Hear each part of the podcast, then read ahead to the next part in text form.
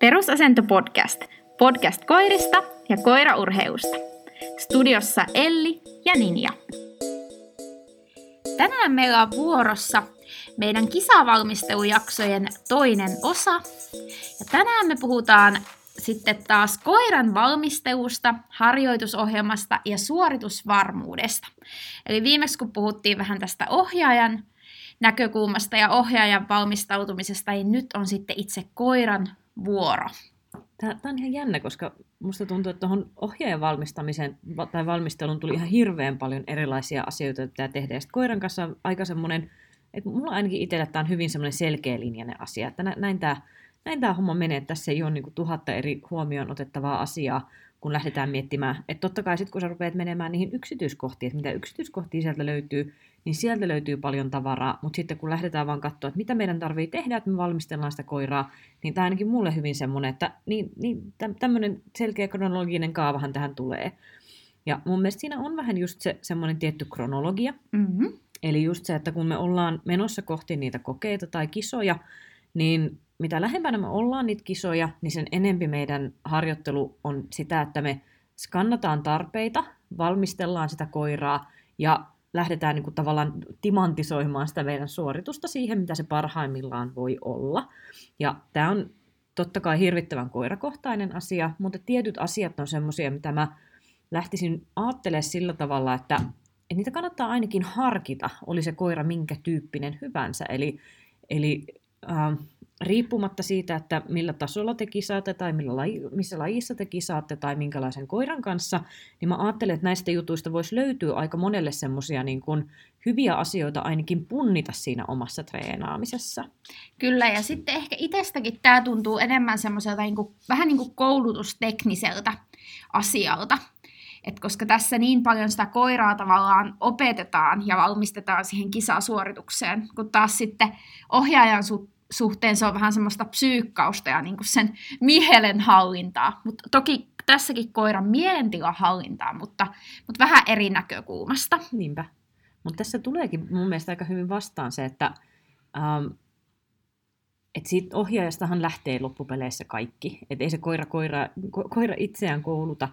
Ja just että se, että meillä on ohjaajalle tosi paljon sellaisia asioita, joita täytyy henkisesti selvittää, että pystyy tuottamaan itsestään sen ää, treenin, niin niinpä se pitäisi ollakin. Sitten taas se koiran osuus pitäisikin olla aina paljon yksinkertaisempi kuin se ohjaajan osuus. Eli tässäkin pätee ehkä vähän sama ajatus, mikä mulla on myös treeneissä, että jos, jos me tre- tehdään treenit oikein, niin silloin se pitäisi mennä niin, että ohjaajalla on vaikeaa ja koiralla on helppoa. Mm-hmm. Niin tässä on vähän sama juttu ehkä sitten näitä koevalmistelujen kanssa, että ko- koiran pitäisi kokea, että tämä on niin helppo ja simppeli juttu ja ohjaajalle tässä saakin olla sitä aika paljon pureskeltavaa, että saa sen oman potentiaalin sieltä esiin. No mitenkäs sä lähtisit rakentamaan sitten tämmöistä kokeenomasta suoritusta? Jos mietitään, että sinne kokeeseen on aikaa vielä tosi, tosi pitkä aikaa, jopa pari vuotta. Joo, no ihan ensimmäinen mun mielestä olisi vaan semmoinen kantava ajatus kaikissa treeneissä siitä, että mihin tämä tähtää. Ja tämä on totta kai sellainen, että tämä ei ole mikään, että kaikkien kuuluu tehdä tällä tavalla, vaan nimenomaan niin, että jos sulla on se ajatus siellä, että mä haluan kokeisiin tässä lajissa, niin sen jälkeen sun pitäisi hahmottaa siitä sun treenaamisesta se, että et se on vähän se tilanne, että make or break. Että mm. et sä joko viet sitä koiraa siihen oikeaan suuntaan, tai sitten sä viet sitä poispäin siitä. Ja aina meillä tulee semmoisia äh, tilanteita, että me tehdään jotain pientä eläinkoetta, ja me kokeillaan, että toimiskohan tämä, ja sitten me todetaan, että se ei toimi, ja tämä on ihan normaali osa sitä meidän treeniä. Mutta tärkeää on se, että sulla on koko aika se pyrkimys siihen, että mikä tahansa harjoitus, mitä, mikä me otetaan ja mikä me tehdään, on sellainen harjoitus, joka vie meitä kohti sitä koesuoritusta. Ja jos se harjoitus, mitä me tehdään, ei tuota oikeaa asiaa, eli se vie meidät kauemmaksi siitä meidän ihannesuorituksesta, joka me katsotaan koirakohtaisesti by the way, eli se, että se ei ole kaikille, kaikille koirille sama, vaan me luodaan se koirakohtainen visio siihen lajiin. Niin jos me huomataan, että me mennään poispäin siitä visiosta, se ei tuota se treenistä, mitä pitää, niin me tehdään hyvin, hyvin nopea uukkari siinä vaiheessa ja palataan taas siihen, että mitäs me oikein tässä haettiinkaan. Et se on mun mielestä sille, että jos mietitään tätä, että esimerkiksi vaikka, että me rakennetaan pentukoirasta itsellemme kisakoiraa ja se on vaikka sellaiseen lajiin, jonka rakentamiseen pääsääntöisesti menee melko pitkä aika, taas tilastollisia epätodennäköisyyksiä löytyy aina, että on niitä koirakoita, jotka on valmiita johonkin niin kuin, äh, vaikka maastolajeihin, että heti kun vaan niin kuin se minimi-ikä tulee täyteen, niin siellä tautaan jo ihan täysillä tuloksia ja ollaan yhdessä kesässä kolmosluokassa. Mutta pääsääntöisesti, jos nyt otetaan vaikka PK-lajit, niin niissä voi mennä niin kuin useita useita vuosia ennen kuin sä saat sen koiran rakennettua siihen, että aika harvassa on näitä, jotka parissa kaudessa saa koiran sitten tota, kokeisiin, niin se, että jo, jos siinä tulee sitten se, että se on niin kaukana se koe, että sä et oikein niin kuin edes hahmota vielä, että mitä siinä olisi tarkoitus tapahtua, niin se voi hyvin nopeasti mennä vähän semmoiseksi niin säätämiseksi ja sähläämiseksi. Niin silloin se on vaan niin kuin täytyy olla koko aika se visio siitä, että mistä palasista se koostuu se iso palapeli. Niin, että sitten vasta kun niitä palasia rupeaa löytyy riittävän paljon, me ruvetaan pistää sitä palapeliä kasaan ja sitten katsotaan, että mihin me päästiin sillä kokonaisuudella. Ja sekin tuo toisaalta oma haasteensa, että jos ollaan siinä tilanteessa, että koirakko ei tavallaan tiedä, että aikoo joskus kisata siinä lajissa ja kokeilee vaikka paljon eri lajeja. Ja se jotenkin se visio siitä kisaamisesta on vielä vähän semmoinen, että se ei ole ihan selkeä, että tulenko kisaamaan. Ja sitten siinä pitää ehkä välillä just palata vähän taaksepäin, koska on korjattava niitä juttuja, mitkä on tehnyt ehkä vähän sinne päin, koska ei ole silloin tiennyt, että halus kisata tässä lajissa. Mm. Niin sekin tuo siihen semmoisen oman twistisä. Niinpä. Ja nämä on usein just sellaisia, että ne vähän sitten tempoaa mukaansa yllättäen. Joo. Et usein ne ensimmäiset kisakoirat onkin sitten vähän sellaisia, että kyllä se näkyy siellä, että sitä ei ole ihan niin kuin pystynyt pennusta asti ajatuksen kanssa rakentaa, mikä ei haittaa mitään, mutta sitten se on vaan semmoinen, että ää, täytyy esimerkiksi jossain kohdissa tehdä kompromisseja, että pääsee sinne kisaamaan, että todetaan, että no tälle koiralle riittää tämä taso, ja katsotaan sitten seuraavan kanssa, että rakennetaanko sitä vähän eri tyyliin. Mutta se on esimerkiksi itse, mitä mä valmentajana ajattelen aika paljonkin. Eli se, että on todella todella tyypillistä, että mulle tulee ihmisiä valmennukseen, jotka vannoo ja vakuuttaa, että heitä ei todellakaan kiinnosta minkäännäköinen kisaaminen missään lajissa. Ja siinä kohtaa mä yle, yleensä en kyllä niin kuin asiaa sano ihan suoraan, mutta vähän, vähän silleen myhäilen itsekseni, että katsotaanhan vaan. että sitten kun näkee vielä, että niillä on niin tosi potentiaalinen hieno koira käsissä, ja tietää, että miten se tempaa mukaansa, että sitten kun lähtee näkemään, että tämä koirahan itse asiassa toimii ihan pirun hyvin, ja sitten on vähän se, hei, meillä olisi tässä möllikokeet tulossa, että käykö vähän kokeilee, ja sitten sen jälkeen, että nyt olisi kyllä virallisia tulossa, ja jossain vaiheessa sitä huomaakin, että ne on aivan innoissa, että totta kai mä haluan kokeilla tätä lisää, koska tämähän on tosi hauskaa ja siistiä. Niin silloin tulee just tavallaan se sellainen niin kuin valmentajan vastuu, että on pakko kuunnella sitä ihmistä, jota valmentaa. Että jos ne niin kuin todella sanoo, että todellakaan en ikipäivänä, että, että minua ei kisoihin saa, ei millään, niin totta kai sitä pitää kunnioittaa, mutta kuitenkin siinä on vähän semmoinen, että sun on pakko vähän ennakoida sitä tilannetta, että entä sitten, jos ne yhtäkkiä innostuukin, että sä et voi tavallaan antaa niiden joissain tietyissä perusasioissa esimerkiksi tehdä niin kuin, uh, huonosti niitä pohjia, koska sit siitä voi tulla jopa este sille kisaamiselle jossain vaiheessa. Et se on semmoinen portti, jonka mä pitäisin aika pitkälti auki just sen takia, että mä tiedän, miten helposti se imasee sisäänsä se maailma. Mm-hmm. Kyllä. No sitten jos mietitään ihan kronologisesti kohti sitä koesuoristutusta menemistä, niin tosiaan jos ollaan niin kuin sanotaan vielä vaikka vuoden päässä siitä koesuorituksesta, niin silloin meillä pitäisi olla just se voimakas visio siitä, että mihin suuntaan me ollaan menossa, ja meidän pitäisi olla rakentamassa niitä palasia. Ja mielellään vielä, kun me ei olla kauhean lähellä vielä sitä meidän koesuoritusta, niin mä haluaisin, että siellä olisi kypsymässä pohjalla myös seuraavan koeluokan palaset, jos meidän on tarkoitus päästä eteenpäin. Koska siinä tosi äh, helposti muuten käy sillä tavalla, että jos sä tuijotat vaan sitä seuraavan luokan vaatimustasoa, niin silloin kun sä niin ponnistelet, ponnistelet, sit sä saat sen sun ensimmäisen vaikka koulutustunnuksen, ja sitten sulle tuleekin tosi pitkä tauko ennen kuin sä pääset takoon sitä seuraavaa luokkaa, kun sun pitää rakentaa sinne uusia asioita. Et sen takia mun mielestä tässä pitää pitää tavallaan ne lajin ylempien luokkien haasteet koko aika mielessä, jos sun on tavo- tavoitteena päästä sinne asti. Eli se, se, että sit kun sulla on mielessä se, että no mitä, mitä me tarkoitetaan sitten EVL, no entä mestariluokassa, entä sitten siellä kolmosluokassa tai mitä ikinä, missäkin lajissa on niitä luokkia, niin se, että kun sä tiedät ne vaatimukset siellä, niin sä pystyt kypsyttämään niitä asioita vähän siinä rinnalla. Ja se on usein sitten sellainen, että sit kun me ollaan hyvin lähellä sitä koesuoritusta, että meillä on pari viikkoa siihen seuraavaan kokeeseen, niin silloin meidän pitää pikkasen jättää ne taka-alalle, mutta et me ei voida ihan kokonaan jättää niitä treenaamatta. Et silloin kun meillä on useampi kuukausi vielä – seuraavaan kokeeseen, niin se on mun mielestä myös sitä aikaa, kun me valmistellaan sitä seuraavaa koeluokkaa, eikä, vasta, eikä sitä, johon sä oot just menossa. Kyllä. Et ne on, ne on niinku sellaisia asioita, eli palasten, palasten rakentamisia.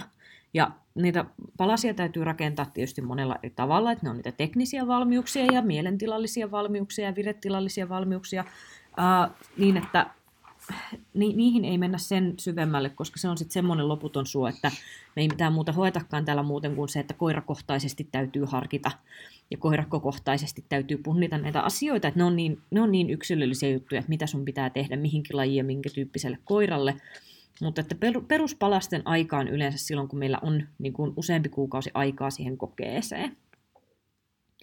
Sitten taas kun me lähestytään sitä koetta, että meillä on taas koirasta riippuen, mä rupean ärsyttää, kun koe, riippuu koirasta, eiköhän tässä vaiheessa ihmiset jo hahmota, että tässä on paljon yksilöllisiä eroja. Mutta sitten kun meillä on se kuukausi tai kaksi aikaa siihen, että me tiedetään, että tuossa kohtaa me mennään sinne kokeeseen, niin silloin meillä pitäisi ruveta taas niin pikkuhiljaa aina enempi se painotus olla siihen seuraavaan koesuoritukseen, ei täysin, mutta pikkuhiljaa sinne päin.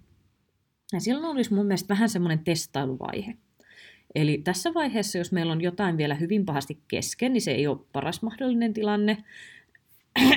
Tuli jotenkin tämmöinen pieni pisto sydämeen tässä vaiheessa nimimerkillä ensi kuussa kokeet ja stoppi on aivan keskeneräinen vielä.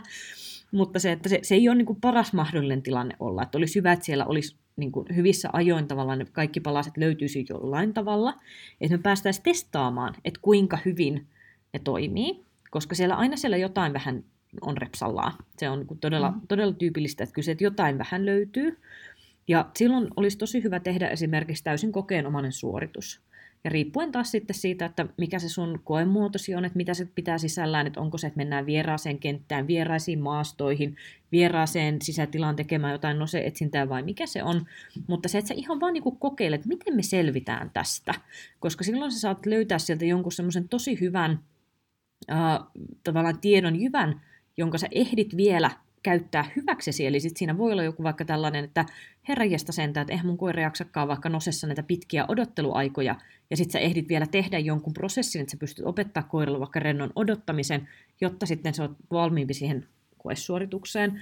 Tai sitten siinä on just se, että hyvänen aika sentään, jos mä teen palkattoman koesuorituksen, niin koira menee ja varastaakin pallon taskusta ja roikkuu treeniliivin helmassa. En tiedä, kenelle tällaista vasta ei niin se, että et, et sä näet vaan sen, että mikä siinä on se juttu, ja sä ehdit reagoida siihen. Eli mun mielestä se äm, ideaali aika tähän on just se, että sulla on vielä useampi viikko aikaa reagoida. Että mä en itse useinkaan tee äh, semmoisia niin kisanomaisia suorituksia silloin, jos mulla on niin kuin alle kaksi viikkoa aikaa. Et siinä kohtaa se on vaan sitä, että no herran haltuun, mitä siellä tapahtuisi. Nyt mä vaan keskityn siihen, että mä rakennan sitä paremmaksi ja vahvemmaksi niistä kohdista, mistä mä arvelen, että se voisi olla koiralle vaikeaa. Mm, kyllä. Ja sitten ehkä mä ajattelen noista kokeomasta treeneistäkin, että mitä itse mietin, niin aina niistä saa jotain irti. Mutta sitten jos musta tuntuu, että mulla on joku liike vaikka kokonaan levällään jostain koesuorituksesta, niin sitten, sitten mä en ehkä lähde haastaa sitä koiraa siinä, siinä kokeomassa ollenkaan sillä liikkeellä, vaan tehdään sitten ne muut ja saadaan tavallaan siitä, sitä koerutiinia, mutta ei lähetä sitä kaikista levällään olevinta liikettä sitten siihen niin kuin sotkemaan. Hmm. Mutta sama on toi, että ei ihan niin kuin lähellä kisoja, niin ei sitten rupea niin kuin, tavallaan tekee ihan älyttömästi ainakaan niitä isoja isoja suorituksia sitten. Että jotenkin mieluummin pelaa sitä aikaa niin, että siihen kokeeseen on vielä aikaa ja tosiaan ehtii sitten niin kuin reagoida, reagoida siihen. Mm. Joo, mulla on myös toi sama, että mä todella vähän uskallan tehdä koiran kanssa sille, että mä oon täysin kokeenomainen konteksti niin, että mä tekisin niitä asioita, jotka on oikeasti tosi vaikeita sille.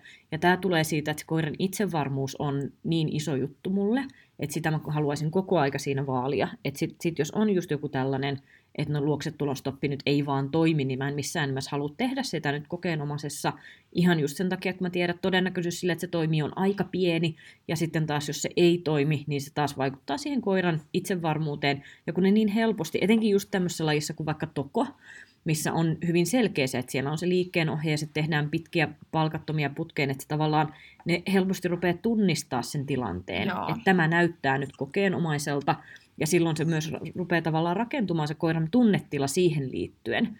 Niin mä haluaisin tavallaan, että jos, jos on niin kuin visuaalisesti hyvin samannäköinen tilanne kuin mikä kokeessa on, niin mä haluaisin koko ajan pitää huolen siitä, että se, se tunnetila ja se mielentila on se ykkönen ja se itsevarmuus siellä olisi niin kuin koko, koko kasan päällimmäisenä niistä asioista, joita mä haluaisin niin kuin vaalia. No nyt on puhuttu tästä kokeomaisesta treenistä, niin sitten se mua aina jotenkin tulee mieleen palkkaamattomuus treeninä, vaikka se sana onkin vähän hassu, koska kyllähän esimerkiksi tokossa sitä koiraa nyt voi palkata ja rallitokossakin voi suorituksen aikana palkata, kun voi kehua ja käyttää sosiaalista palkkaa. Mutta mikä on sun mielipide sitten näihin palkkaamattomuustreeneihin? Teet sä niitä niin kuin tavallaan siinä muun treenaamisen ohessa, jos ei lasketa ihan tämmöisiä kokeomaisia treenejä? Joo, kyllä mulla on itsellä semmoinen, että mä pyrin tekemään niin, että mulla olisi se palkkaamattomuus koko aika vähän siellä semmoisena niin tapet, tapetilla. Ja tosiaankin toi palkkaamattomuustermi on vähän huono, koska se ei, se ei oikeasti sitä tarkoita, se on vaan sitä, että koeta nyt olla syytämättä siihen palkkaa ihan Kyllä. just niin kuin joka hetki, kun vaan hyvältä tuntuisi, vaan se, että keskitys siihen, että ää, sitä palkkaa tulee niin kuin vähemmän ja erilaisissa kaavoissa, eli se, että milloin sä painotat sen palkkion, Niin, että jos vaikka semmoisessa perustreenissä, missä me tehdään jotain tekniikkaa ja muuta, niin siellä saattaa tulla vaikka tyyliin, mitä mä nyt sanoisin, 30 palkkaa puolen tunnin sisään tai jotain, riippuu niin paljon siitä, mitä treenaa, niin sitten esimerkiksi, että okei, nyt mä haluan, että mä teen tällaisen pätkän tätä suoritusta, ja mä haluan, että mä käytän tähän vain yhden vahvistekerran, ja sitten loppupalkan esimerkiksi, ja sitten vaan niin kuin se, että pelataan sen kanssa, että kuinka paljon sitä nyt sitten tulee, koska ää, ne koirat tottuu vähän sitten siihen, mitä niiden kanssa useimmiten tehdään. Eli sitten jos ne tottuu siihen, että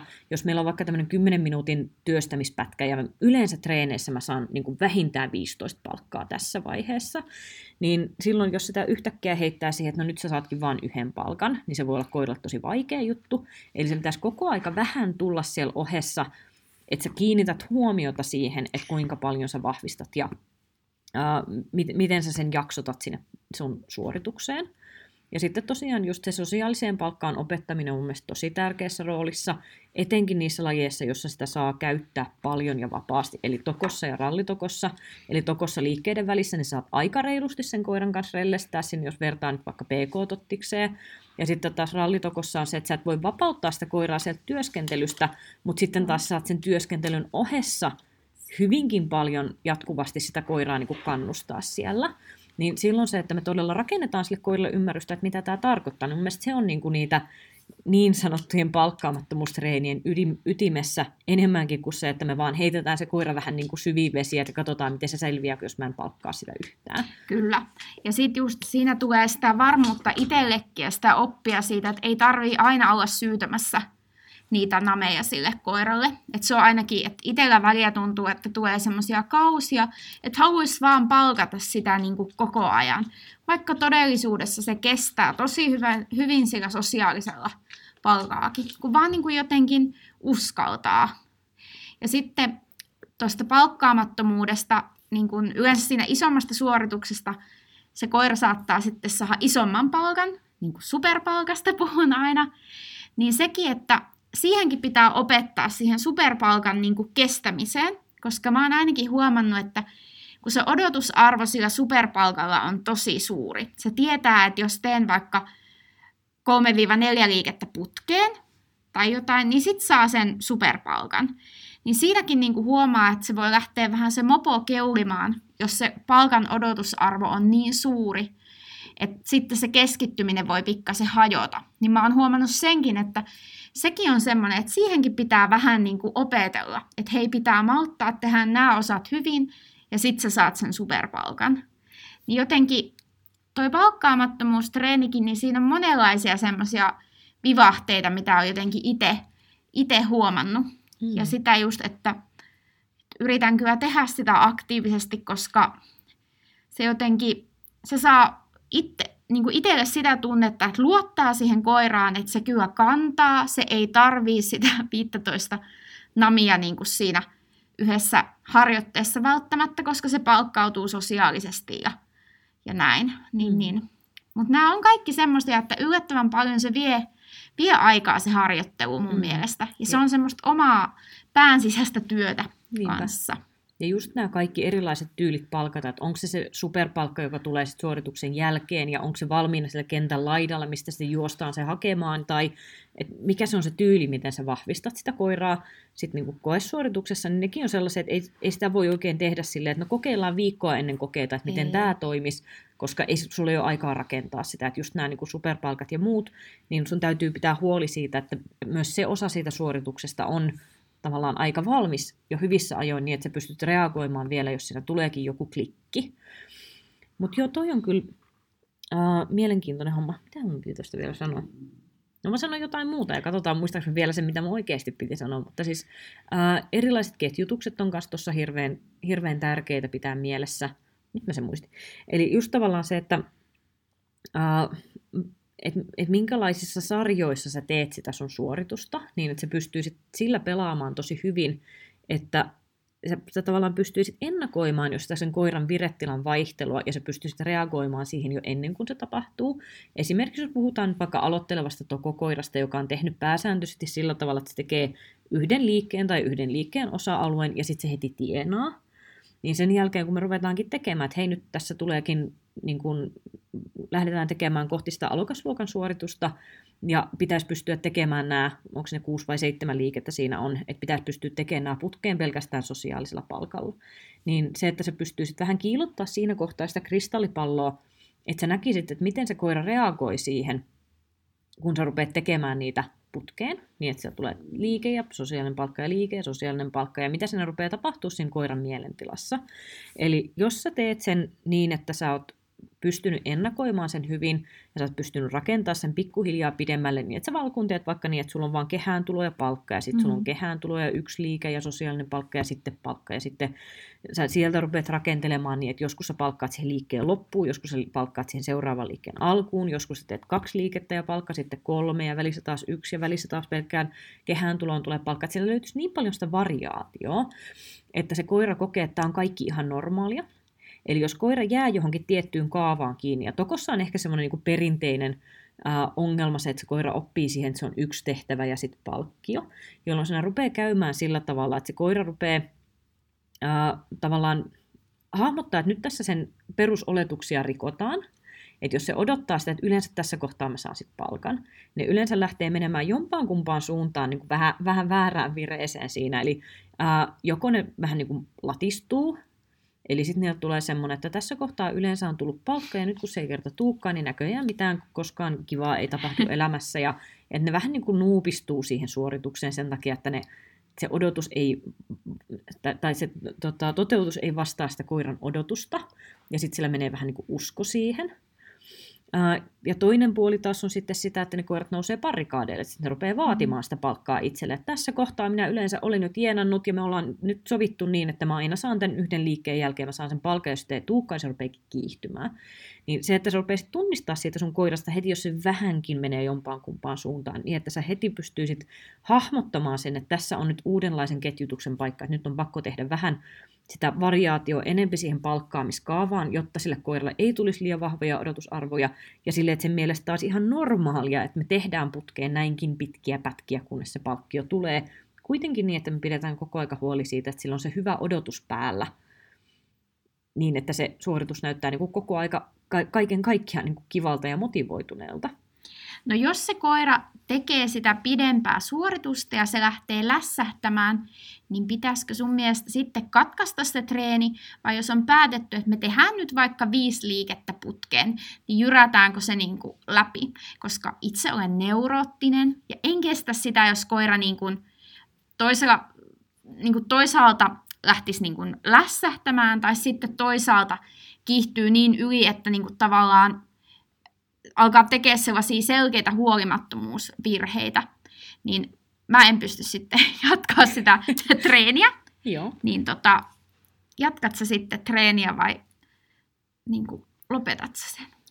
Kun mä aina niin kuin mietin tuossa tilanteessa, että tie, tietyllä tavalla maidot on jo maassa. Mm. Eli jos se koira on päässyt jo menemään väärään mielentilaa, niin siinä kohtaa niin kuin tavallaan se täysin ideaali lopputulos ei ole enää mahdollista, jolloin sitten pelataan pienimmän pahan periaatteella. Mm-hmm. Ja pienimmän pahan periaatteessa tulee taas sitten se, että no miten koira minkäkin asian kokee. Eli jos koira lässähtää, ja sä vaikka viet sen pois kentältä, niin miten se koira kokee sen? Mm. Osa koirista olisi semmoisia, että ne on vaan jes, vihdoin se tajusi, että minä halusin pois tästä tylsästä paikasta. että nyt, nyt minä pääsen köllöttelemään mm. autoon pehmeään häkkiin ja, ja ottamaan päikkerit siellä, kuten halusinkin. Jolloin se koira saattaa kokea, että tämä oli ihan hyvä diili, eli lässähdänpä seuraavallakin kerralla. Toinen voi olla se, että koira voi mennä tosi tosi epävarmaksi. Eli tämä on semmoinen, että esimerkiksi mun, mun koirista, niin Mauri olisi sen tyyppinen koira, että jos mä ke- keskeyttäisin suorituksen ja veisin sen pois, niin se kokisi sen tosi raskaasti. Joo. Eli se, se taas niin kuin, tässä on just, kun mä puhuin siitä, että se koiran itsevarmuus on niin kuin se ykkösjuttu. Kyllä. Että mä haluaisin, että se säilyy yllä, eli se saattaisi kokea sen isona kolauksena, ja sitten se saattaisi kokea, että se, niin kuin, se todennäköisesti työskentelisi entistä huonommin seuraavalla kerralla, just sen takia, että se saisi kokea jonkun kolauksen sen koiran, Joo. koiran itsevarmuus. Uh, seuraava ei-ideaalitilanne olisi se, että me autettaisiin se koira sieltä ylös, koska mä haluaisin, että meidän työnjatko on se, että koirat pitää omasta työskentelystään huolta ja mä vaan toimin palautteen antajana. Eli jos me joudun kannattelemaan koiraa suorituksen läpi, niin mä en koe, että se on kauhean ideaalia. Eli silloin, jos koira vaikka lähtee vähän lässähtää, että me tehdään vaikka joku pitkä seuraamiskaavio, se koira rupeaa vähän niin kuin lässähtään sieltä, niin siinä kohtaa, jos mä oon silleen, jei, jei, jei, kun tuu vaan, tuu vaan, että mä saan sen innostumaan, niin silloin vähän kuitenkin palkataan sitä koiraa siitä huonosta suorituksesta, ja se rupeaa kokemaan, että no jos minä passivoidun tästä seuraamisesta ja lakkaan tekemästä hyvää seuraamista, niin kappas kun ohjaaja aktivoituu ja rupeaa kannattelemaan, jolloin se taas vahvistuu se, vähän niin kuin se väärä asia. Ja sitten taas se, että jos me ruvetaan vaatia siltä koiralta sitä, että ei kun nyt sun pitää vaan niinku seurata, niin sitten sit siinä helposti tulee vähän tallattua sen koiran varpaille, koska sillä oli joku syy siihen jonkun takiahan se sen teki. Ja sitten jos me ollaan vaan sille ihan sama, nyt vaan mennään, niin silloinkin se koira saattaa olla vähän semmoinen, että se ei niin kuin, että se saattaa jatkaa vaikka paineisena ja se ei niin kuin näytä siltä, miltä pitää. Ja nämä on taas sellaisia asioita, joista mä puhun hyvin varoen, koska mä tiedän, että niin taas tämä, että kaikki koirat on niin erilaisia ja mä en halua, että tästä tulee niin kuin mitään väärää mielikuvaa. Uh, mutta just se semmoinen, että se vaatiminen ei tarkoita sitä, että, että nypätään kurkkarista, että pakotetaan se tulemaan mm. mukana, vaan se vaatiminen saattaa olla ihan vaikka sitä, että uh, me niin kun lähdetään juoksemaan eteenpäin vähän se, hei, hei, hei, hei, sun pitää tulla. Ja sekin on tavallaan se koiralle apu, vaikka se tulee erilaisessa mielentilassa kuin esimerkiksi, että me ollaan se hipi, hipi, hipi, kiinnostuppas musta. Mutta sekin voi olla tavallaan sit sellainen, että se ei, ei välttämättä tuota oikeaa asiaa. Uh, yksi sellainen mikä on mun mielestä kauhean hauska tapa tehdä, tehdä tämä koiran kanssa, että mä, mä rupean helposti sitten vähän sparraamaan koiraa, jos se ei tee ihan omalla parhaalla tasollaan. Uh, se sparraaminen pitää tehdä tosi tosi hyvässä hengessä, että se ei saa olla koskaan semmoinen, että mä niin kuin, ei, ei saa olla yhtään kulmat kurtussa, kun sen tekee. Uh, esimerkiksi se, missä mä käytän tätä Maurin kanssa paljon, on se, että se, se ei ole niin kuin sähäkkyyden huipentuma, eikä tule koskaan mm. olemaankaan, mm. Mutta se, se niin kuin joskus tekee esimerkiksi perusasentoihin ihan täysiä löperöintejä. Eli se, että se tulee niin, kuin niin hitaasti, että siinä kyllä niin kuin ehtii katsella ruohonkasvua niin kuin välissä. Niin esimerkiksi yksi semmoinen, mitä mä saatan tehdä sille on se, että kun se pyrkii tulemaan sinne perusasentoon, niin mä rupean leikillisesti tönimään sitä poispäin, joka pikkasen ottaa sitä päähän, koska mä pyysin sen perusasentoon se tietää, että perusasentosta saa palkkaa. Mutta sitten se tulee semmoisessa hyvässä hengessä, että mä oon, että sä pääsekään sinne. Niin vähän samalla tavalla, että jos sen saa jotenkin silleen niin kuin sparrattua siihen, että pikkasen tavallaan kiusoteltua koiraa, että se pikkasen turhautuu siihen, että et, etkö sä anna mun tehdä tätä loppuun, ja sitten sitä turhauttaa, että kun se haluaa päästä palkalle, niin se, että se rupeaa tavallaan puskea sieltä lisää voimaa, jolloin me päästäisiin ehkä siihen niin kuin, ää, epäideaalin tilanteen kaikista ideaalimpaan lopputulokseen, eli se, että me saataisiin se koira jotenkin vähän nousee sieltä. Ja toikin on ehkä just sellaista, että tuossa on niin paljon sitä niin kuin värejä ja tavallaan variaatiota, että sitten jotenkin mitä siinä vaaditaan on nimenomaan se oma koiran, oman koiran lukutaito. Että näkeekö, että lässähtääkö se sen takia, että se niinku sitä ei kiinnosta, vai alkaako se niinku selkeästi paineistua. Et nimenomaan tuommoinen sparraaminen, niin mä näen sen esimerkiksi, että mun seltti oli sellainen, että se veti sitten niinku itteensä paineeseen. Tavallaan vähän silleen, että apua, mä en osaa, mä en selviä tästä, tue mua.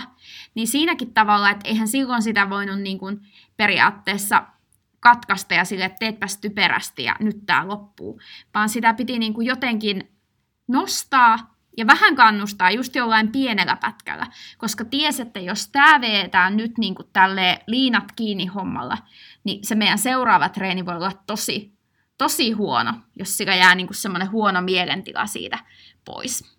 Mutta sitten tavallaan siinäkin se, että sillä piti tehdä enemmän semmoista niin kuin itsevarmuutta, mutta kuitenkin älykkäänä koirana sekin niin kuin tajus, että mistä voi mennä niin kuin vähän sluipailleen. Mutta mm. tota, että nämä on jotenkin semmoisia todella haastavia juttuja. Niin on. Ja varsinkin mä näen, että jos pehmeä koira alkaa niin kuin paineistua ja näyttää semmoista, että se niin kuin hajoaa siihen, niin sitten se pitäisi jotenkin niin kuin positiiviseksi käyttää. Mm. Et vaikka sen katkaisiskin, niin tekisi sitten jonkun semmoisen treeni, joka nostattaisi sen mielentilan taas siihen mm. hyvälle, hyvälle tasolle. Ja tuossa on just sitten vähän, vähän tavallaan just se, että kaikista ideaaleinta olisi se, että se koira itse pitää huolta siitä suorituksesta sen verran paljon, että jos se hetkellisesti vähän nuokahtaa, niin että se rupeisi itse aktivoitumaan sieltä taas, että tavallaan muistaisi, että ai niin hitsi vie, että nythän mä en ollutkaan aktiivinen ja silloin mun ei ole mahdollista saada palkkaa, ja toinen on se, että se ei odota ohjaajalta apua, vaan se on se, että mun täytyy tehdä tämä itse, jos mä haluan päästä palkalle. Niin se, että se sieltä nuokahduksesta itse itsenäisesti pystyisi nousemaan, ja tähän voidaan jeesata esimerkiksi, että me tehdään vaikka nopeita käännöksiä, jossa on mm-hmm. semmoinen, että me saadaan se koira sieltä tavallaan tekee itse sen ää, itsensä kannattelun taas päälle, niin että me päästäisiin vahvistaa siitä. Niin se olisi niin kuin tosi monelle koiralle se ideaalisuoritus. Ja mä sanoisin, että niin kuin monella koiralla tekisi ihan hyvää hetken aikaa muhistella siinä pienessä epävarmuudessa myös toisaalta. Eli se, että jos se on vain sen pienen pieni heitto alaspäin, että se koira rupeaa esimerkiksi tekemään pidempää suoritusta kuin mihin se on tottunut, ja se menee vähän, niin kuin, ei niinkään, että se menee paineeseen tai, tai että se todella niin kuin heittää hanskat tiskiin, vaan se on vähän silleen, että ei me kyllä näin pitkään olla yleensä tehty. Niin se, että jos se siitä pienestä suvannosta pystyy nostaa itsensä ja päästään palkkaa siitä, niin se on myös semmoinen niin äärimmäisen Uh, tehokas ja voimakas tapa työskennellä. Mutta sun pitää tosiaan osata vähän näppituntumalla lukea sitä sun koiraa, että rupeeko se menee vaan entistä huonommaksi, jolloin sun pitää tehdä nopeita päätöksiä ja miettiä, mitä sä haluat sen tilanteen niin pelata sille, että sä koko aika pyrit pelaa sen koiran pussiin. Tai sitten se, että onko se vaan ihan aavistus pientä semmoista niin kuin ihmetystä koiralle siinä, että miksi tässä menee näin pitkään. Ja sitten, että sen koiran oma ajatus siitä olisi, että yritän vielä lujempaa, jos mä pääsisin palkalle jolloin pystytään vahvistamaan se oikea asia. Kyllä. Mutta noin on just semmosia, just se, minkä takia mä haluaisin, että se niin kun, ää, kisanomainen testi ei tulisi ihan siinä niin kun, tavallaan viikkoa paria ennen sitä koesuoritusta, koska jos siinä pääsee käymään joku tommonen pieni klikki, niin sulla pitää olla aikaa palauttaa se koira sieltä. Ja siitä päästäänkin hyvin sitten äh, siihen seuraavaan vaiheeseen tässä meidän kronologiassa kohti sitä koesuoritusta. Eli mitä tehdään niin kuin siinä viimeisenä viikkona tai viimeisenä parina viikkona ennen sitä koesuoritusta. Ja tämä on mun mielestä nyt se kohta, kun äh, ensinnäkin me keskitytään siihen mielentilaan. Ja me ruvetaan tekemään sille koiralle vaan sitä hyvää asennetta ja hyvää itsevarmuutta.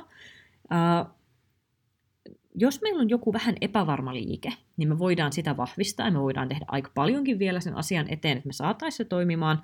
Mutta siinä kohtaa, jos joku asia niin kuin ihan kerta kaikkiaan menee niin kuin plörinäksi, mm. niin yleensä ei kannata välttämättä ruveta tekemään mitään isoa projektia ja muuttaa tosi voimakkaasti niitä toimintatapoja.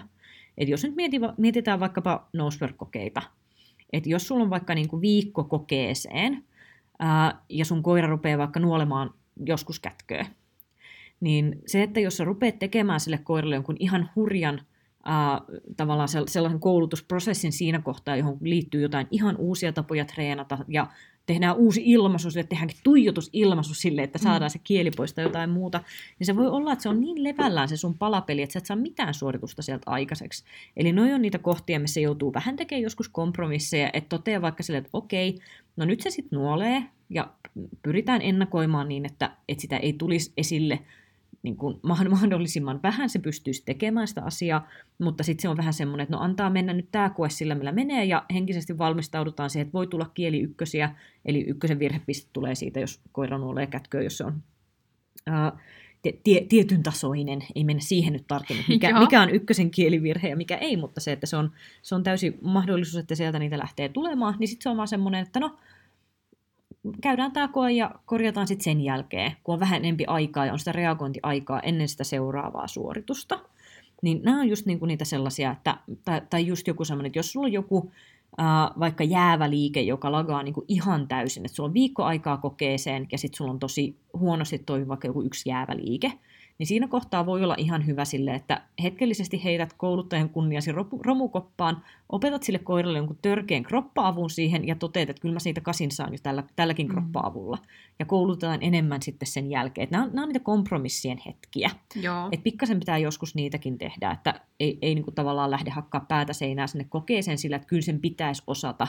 Mutta jos se ei sitä osaa, niin meillä on vielä tapoja tukea sitä aika usein niin, että me pystytään, pystytään vaan niin kuin hetkellisesti mennä siihen pisteiden haalimismoodiin enemmän kuin, enemmän kuin sit siihen, että mitä se koulutuksellisesti tuottaa, koska se on kuitenkin niin lyhyt aikakausi siinä koiran historiassa, ja sen jälkeen me päästään taas siihen, että okei, nyt me opetetaan tämä törkeä kroppa-apu pois, tai, tai nyt, nyt me ruvetaan siistimään sen koiran ilmaisua, tai mikä, mikä ikinä se onkaan se asia. Kyllä, ja sitten se on kuitenkin fakta, että se koetilanne, se koe voi tuoda sieltä sitten esiin semmoisia yllättäviä puutteita, tai se varmi liike voi hajota just siinä kohdassa. Ja se voikin sitten seuraavissa treeneissä mennä ihan ok, tai sitten tapahtuu jotain, että siitä tuleekin yhtäkkiä niin kuin se epävarmi liike. Et mm. se ehkä on semmoinen, mihin on pitänyt vaan tottua ja opetella, että niin kuin mikään ei ole varmaa, kun kaikki on tosi epävarmaa. Mutta se on, on mun niin kuin... mielestä vähän tämä koiraharrastuksen suola. Et, et ajattele, miten tylsää olisi, jos sä menisit aina kokeeseen ja sä aina saisit sieltä sen parhaan mahdollisen tuloksen. Mm. Kuinka pitkään sitä jaksaisi tehdä? Niin, ei kauhean pitkään kyllä. Et kyllä se semmoinen tietty pieni epävarmuus siinä, että joskus käy näin ja joskus käy noin, niin se, se on kyllä mun mm. mielestä se, mikä tekee tästä mielenkiintoisen kyllä. pelin koska aina riittää sitten sitä opittavaa ja niin kuin koulutettavaa. Ja sitten se aina opettaa jotain siitä sun omasta koirasta ja sen niin kuin käyttäytymismalleista siinä uudessa tilanteessa. Mm. Ja se on pakko sanoa näihin liittyen kisavalmisteluihin ja muihin, niin mä kannatan videointia, koska silloin on helppo nähdä esimerkiksi sitä, että jos sä teet sitä kokeenomasta treeniä, tai vaikka tota, niin, esimerkiksi tokossa jotain liik- liikkurin kanssa tota, treenejä, ja sitten menette kokeeseen, ja se videoidaan. Ja siinä näkeekin sitten videota mahdollisesti jotain omia vartaloapuja tai omia jännitysnykimisiä tai niin kuin muita, että miten se eroaa sitten siitä treenistä se oikea suoritus. Niinpä. Niin nämä on kyllä semmosia. No miten sitten, mun mielestä tämä ihan viimeinen vaihe tästä meidän kronologiasta kohti sitä koesuoritusta on se, missä on kaikista eniten yksilöllistä vaihtelua. Voidaan puhua tämmöisellä kummallisella sanalla kuin virittely, eli miten sä virittelet sen koiran siihen koesuoritukseen. Mulle ensimmäisenä tulee tästä mieleen joku, mitä sanaa siihen käytetään, onko se, jos viritellään jotain mopoja, että siltä saadaan niin lisää vauhtia, lisää Joo, vauhtia jotain. mopo. Niin, niin tämä on vähän sama juttu, että miten sen koiran virittelee just ennen sitä suoritusta. Mites tota, sun on se kerttu siinä kainalossa, niin kerros vähän, että miten, miten kerttua viritellään? Kerttua ei pysty ottaa ihan suoraan sieltä totani, totani, häkistä kehään. Vähän pitää temputella sitä, semmoista kevyyttä virittelyä, että sillä menee se mielentila niihin kohilleen, että se tajuu, että nyt tässä tehdään, tehdään hommia, mutta ei mitään ei varsinkaan mitään liikkeen osia, vaikka niin rupeaa siinä treenaamaan vaikka jotain jääviä tai mitään seuraamispätkiä. Et lähinnä se on semmoista niin kuin kropan ja mielen aktivi- aktivointia ja perusasentoja ja kontaktia, ihan semmoista, niin kuin, että en kyllä kauheena leikittele enkä muuta, että nameja sellaista. Ja katsotaan sitten, mihin se jatkossa kantaa, mutta ainakin nyt se on tuntuu niin kuin omalta. Mm. Että mä yritän pitää siinä, että se ottaa fokuksen muhun, mutta ei lähde hösöttää liikaa.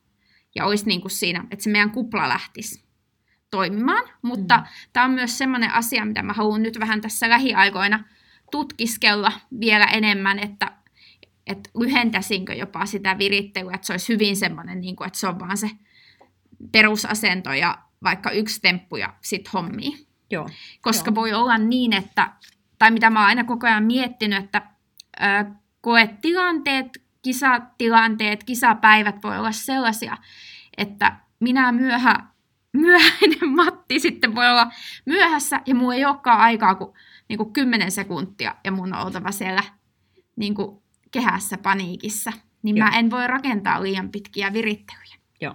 mulla taas on se, että mä taas tarvin itselleni henkisesti kisapäivään paljon aikaa. Joo. Sen takia esimerkiksi oman seuran kokeissa niin mä en suostu talkoilemaan ennen mun omaa suoritusta sen takia, että mulla menee niin pitkä aika siihen.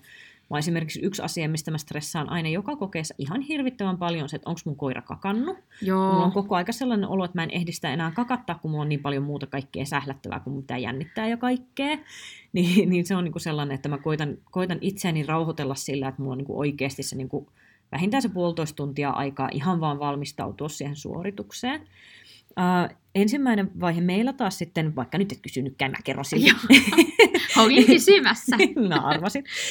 Tota, on tosiaan just se ko- koiran huolto, niin si- siitä mä niinku koitan, että, et silloin kun mulla on joku sellainen puolitoista tuntia aikaa siihen kokeeseen, niin se on sitä koiran huollon aikaa, eli just se, että se on, se on käynyt pissalla ja kakalla ja se on juotettu ja Joo. pidetty huolta kaikesta tästä, että se on niin kuin, se nyt ei ole vielä sitä virittelypuolta, mutta ne on niin kuin niitä mulle tärkeitä juttuja. Uh, sen jälkeen pääsääntöisesti, mutta t- tällä, tällä hetkellä molemmilla koirilla on semmoinen, että noin puolta tuntia ennen suorituksen alkua mun pitää käydä niiden kanssa kannaa se koepaikka. Joo. Jos se on vieraampi paikka, niin minä annan sille enemmän tilaa ja aikaa siihen, mutta jos se on kotihallilla, niin sit yleensä se on aika lyhyt. Eli se, mitä mä haluan sille koiralle esitellä, on se sen päivän ilmapiiri siellä. Tällaisia koiria täällä on, tuolla näkyy koekenttä, niin kuin kä- käveleskellään, tehdään sitä kuplaa, tehdään jotain pientä treeniä siihen. Mm-hmm. Jos meillä on joku semmoinen pieni epävarmuus jossain liikkeessä, että se vaikka usein paineessa tekee tämän, esimerkiksi Italla oli tosi tosi pitkään, että seisomisessa kierto oli semmoinen, että sitten kun oli koetilanne ja sitä vähän jännitti ne tuomarit ja muut, niin se helposti lähti kiertämään. Niin se oli semmoinen tyypillinen, missä kohtaa mä lähdin tekemään koiralle sitä, että mä vaan kiersin ja kiersin ja rakentelin sille sitä varmuutta siihen, että huomaat, että tämä on, tää on niinku ihan ok. Eli semmoiset pienet viime hetken varmistelut saattaa tulla siinä vaiheessa, jos sellaisia on tarvis tehdä. Eli mä vähän aina mietin sitä suoritusta siinä kohtaa vielä etukäteen, että, että näenkö mä siellä jotain sellaista pientä vaaran paikkaa, johon mä pystyisin tekemään sellaisen snadin tuen vielä tässä vaiheessa. Sen jälkeen, kun meillä on se puoli tuntia omaan suoritukseen, niin koirat menee aina vielä ottamaan autoon tai häkkiin tai takahuoneeseen. Ja sen jälkeen mä rupean taas, niin kun, se loppu on vähän sitä minuuttipeliä. Joo. Eli um, Maurin kanssa me ollaan kisattu vielä niin vähän, niin sen kanssa ei ole vielä mitään hyvin hyvin tarkkaa ja selkeää. Mutta esimerkiksi Ritan kanssa pääsääntö siinä oli se, että uh, kun on noin kaksi minuuttia aikaa meidän suoritukseen, ja otetaan koira sieltä, missä ikinä se on, on ollutkin, ja leikitään semmoinen noin minuutti. Sen jälkeen puoli minuuttia jotain pientä pientä keskittymistä, pientä pientä luopumista, ja sitten me ollaan jo sinne niin lähtökarsinaan siirtymässä. Et se on taas ollut, pitänyt olla tosi tosi lyhyt se aika. Mm. nämä on niin kuin sellaisia uh, mun koirille, että ne on aika, aika tarkkoja juttuja sitten kun niitä lähtee mm. harjoittelemaan ja lähtee hakemaan, että mikä se on se niin kuin ideaali. Ja sitten se on tosi kiva, kun rupeaa löytää se semmoisen, aa okei, okay, jos mä leikin näin paljon lisää, niin sitten se tuottaa tätä. Jos mä teen näin vähän keskittymistä, sitten se tuottaa tota. Jos mä teen tota liikaa, se tuottaa tätä. Ja sitten rupeaa tavallaan löytää just sen sopivan tasapainon siellä. Kyllä. Ja, sitten on tosi hauska kontrasti, että mulla on esimerkiksi ollut jossain vaiheessa yksi tämmöinen äh, lainakoirarallissa, äh, kutsuimme häntä mestariksi, hän oli, hän oli super, super superkiihkeä, aivan ihana tämmöinen aussien uros. Ja sen kanssa esimerkiksi nämä virittelyt oli niin erilaiset, se oli kauhean hauskaa, eli se oli, se oli niin kuuma koira, että sillä mä saatoin tehdä esimerkiksi niin, että 10 minuuttia ennen sitä meidän suoritusta mä vaan seuruutin sitä ympyrää. Joo. Niin, että mä sain sen koiran tavallaan kulkemaan ja vähän purkaa itteensä jo etukäteen ennen sitä suoritusta. Ja kumpaakaan omaa koirani, herra Jumala, jos mä tekisin saman virittelyn, niin se olisi jotain ihan hirveätä se koesuoritus. Se ei tuottaa sillä ollenkaan oikeaa asiaa. Kyllä. Niin tässä tulee just tavallaan se koirakokohtainen ää, ero, että miten, miten sitä tekee. Ja osalla koidistahan nämä tosiaan on sellaisia, että ne virittelyt alkaa tosi paljon aiemmin kuin siellä koepaikalla. Eli esimerkiksi Katla oli kisakoirana sellainen, että se, se ei kestänyt yhtään treeniä alustavalla viikolla. Eli jos meillä oli vaikka tokukokeet lauantaina, niin viimeiset treenit tehtiin edellisen viikon sunnuntaina. Niin, että seuraava viikko oli täysin treenilepoa, kevyttä liikuntaa, ja sitten vielä viimeinen päivä oli jotenkin ekstra tylsä, että käytiin joku niin kuin puolet siitä sen normaalista lenkistä vaan, ja sitten vaan köllöteltiin. Sitten sillä oli niinku riittävästi energiaa, että se sai potkittua sen hyvän suorituksen sieltä. Ää, ja sitten taas toisaalta Ritallakin on ollut sellainen kausi, missä mä oon joutunut tekemään niin, että ihan päivää kahta ennen sitä sen koesuoritusta. Mä oon tehnyt vaikka jotain rallitokorataa sillä tavalla, että mulla oli joku hervottoman pitkä rata ja mä oon tehnyt sitä kolme kertaa palkatta putkeen sen takia, että se oli niin ylivireessä, että se rupesi tuottaa ääntä. Joo. Ja se oli taas sitten semmoinen, että sit se tasotti sen. Se oli edelleen sitä mieltä, että oli ihan saakeli hienoa ja tosi kivaa, mutta ei enää niin kuumottavaa, että sieltä tuli sitä ääntä. Että se vaan niin kuin tavallaan pisti sitä pakettia kasaan. Et joskus nämä virittelyt alkaa myös niistä niin kuin edellisistä suorituksista, että mitä, mitä on niin kuin treeneissä tehty. Ja toikin on kyllä totta, että toi on hyvä pointti, että mäkin kyllä just kiertelen sen kisa-alueen näin, mutta sitten just laitan vähän ennen sitä sinne omaan häkkiin tai siihen, koska sitten kun mä oon niin, mä oon niin hermoraunio, niin mua on parempi olla niinku koirasta vähän niinku erossa, koska sit mua mä yritän päästä siitä eroon, mutta kun mä oon niin neu- neuroottinen, että sit mä alan tarkkailla sitä koiraa, sen niinku, tota, kaikki korva-asentoja ja miten se nyt ja mitenköhän nyt tolleen, niin on parempi, että me ollaan vähän niinku eri, eri tilassa siinä, että mua ei mene niinku tätä, tätä Mm. seko- sekoamismoodia Mm. moodia päälle. Ja noin on muuten sellaisia kohtia, missä jos nyt pikkasen palataan siihen ohjaajan kesävalmisteluihin ja muihin, niin mä pitäisin huolen siitä, että kukaan ei saa rikkoa sulta tota, niin kuin viimeistä virittelyhetkeä. Joo. Tosi paljon kuulee esimerkiksi sellaisia, että ihmiset on ollut ensimmäisenä suorittamassa, ja sitten niille tulee niinku hirveä semmoinen niinku, tavallaan me, melkein niinku paniikki siitä, että nyt mä en ehdi viritellä ja nyt mua menee, et nyt, et, ja se tavallaan se oma pää leviää siinä Joo. sen takia, että on semmoinen ajatus, että tässä on niinku ihan hirveä kiire. Ja toi olisi vaan semmoinen, että et, et, suositus siihen, että miten sun pitäisi reagoida semmoisessa tilanteessa, että tulee vaikka se, että nyt on kiire, sun pitää tulla kehään. Niin ensinnäkin, mun, mun on todella vaikea kuvitella, että jos sä otat itsellesi kaksi minuuttia aikaa siihen, miten suurin osa ihmistä tarvii se, että ne kasaa pään ja kasaa koiran ja sitten mennään, niin se, että ei ne, ne, ne ei ensinnäkään ne ei lyö sua, ne ei heitä sua vankilaan, ja ne todennäköisesti ei ota sinne niin kuin, mitään koiraa sinne niin kuin, sun tilalle, tai että sä et saisi tulla suorittamaan. Että jos sä vaan sanot asiallisesti, että tarviin kaksi minuuttia, niin se on todennäköisesti siinä. Eli se, että ähm, sillä, että sä niinku höökaat itsesi sinne suoritukseen, niin yleensä ei tuoteta oikeaa asiaa, vaan se, että pyydä se aika, niin todennäköisesti sen saat. Kyllä. Ja sitten mä ajattelen nimenomaan sitä, mistä olikin joskus, joskus on ollutkin juttua siitä, että sä kuitenkin maksat siitä koesuorituksesta, niin kyllä sulla on niinku oikeus tavallaan käyttää se sun aikas. Ja niinku, että, että kisajärjestäjien vastuulla on se, että se aikataulu on laadittu niin, että kaikki saa sen aikansa. Mm. Että niinku ei pitäisi tehdä sitä, tämä nyt on kisajärjestäjien, ei pitäisi tehdä niin tota, sitä aikataulua niin älyttömän tiukaksi, että pitäisi laskea silleen, että siellä on vähän sitä niin kuin pelivaraa. Mm. Et jotenkin, että joskus akiitikisoissakin on nähnyt sitä, että se on ihan älytön se, niin kuin se aikataulupaine. Että siellä niin kuin, että pitää heti saada se edellinen koirakko pois sieltä radalta ja sitten suoraan heti niin kuin toinen. Että se on tosi semmoista hektistä. Mm. Niin että sekin monesti voi tehdä siihen koirakon suoritukseen semmoista turhaa, turhaa painetta ja hätäilyä ja Mm. jännitystä. Ja varsinkin jännittyneenä sitä helposti ottaa siitä semmoista stressiä itselleen ja, Mm. ja, ja kiireen tuntua, vaikka ei oikeasti kiire olisikaan. Niinpä. Ja toinen on myös sitten se, että ei ainoastaan ne niin kuin kokejärjestäjät tai sitten just se aikataulu, mikä saattaa luoda sen paineen. Eli myöskään muut koepaikalla olijat ei saa tätä kohtaa sulta niin kuin pilata. Eli nämäkin on ihan sellaisia, mitä voi esimerkiksi just jutella vaikka niin kuin kisakaverin kanssa etukäteen, että hei, että sitten kun on viisi minuuttia meidän suoritukseen, niin älä tuu silloin puhua Mhm. mulle.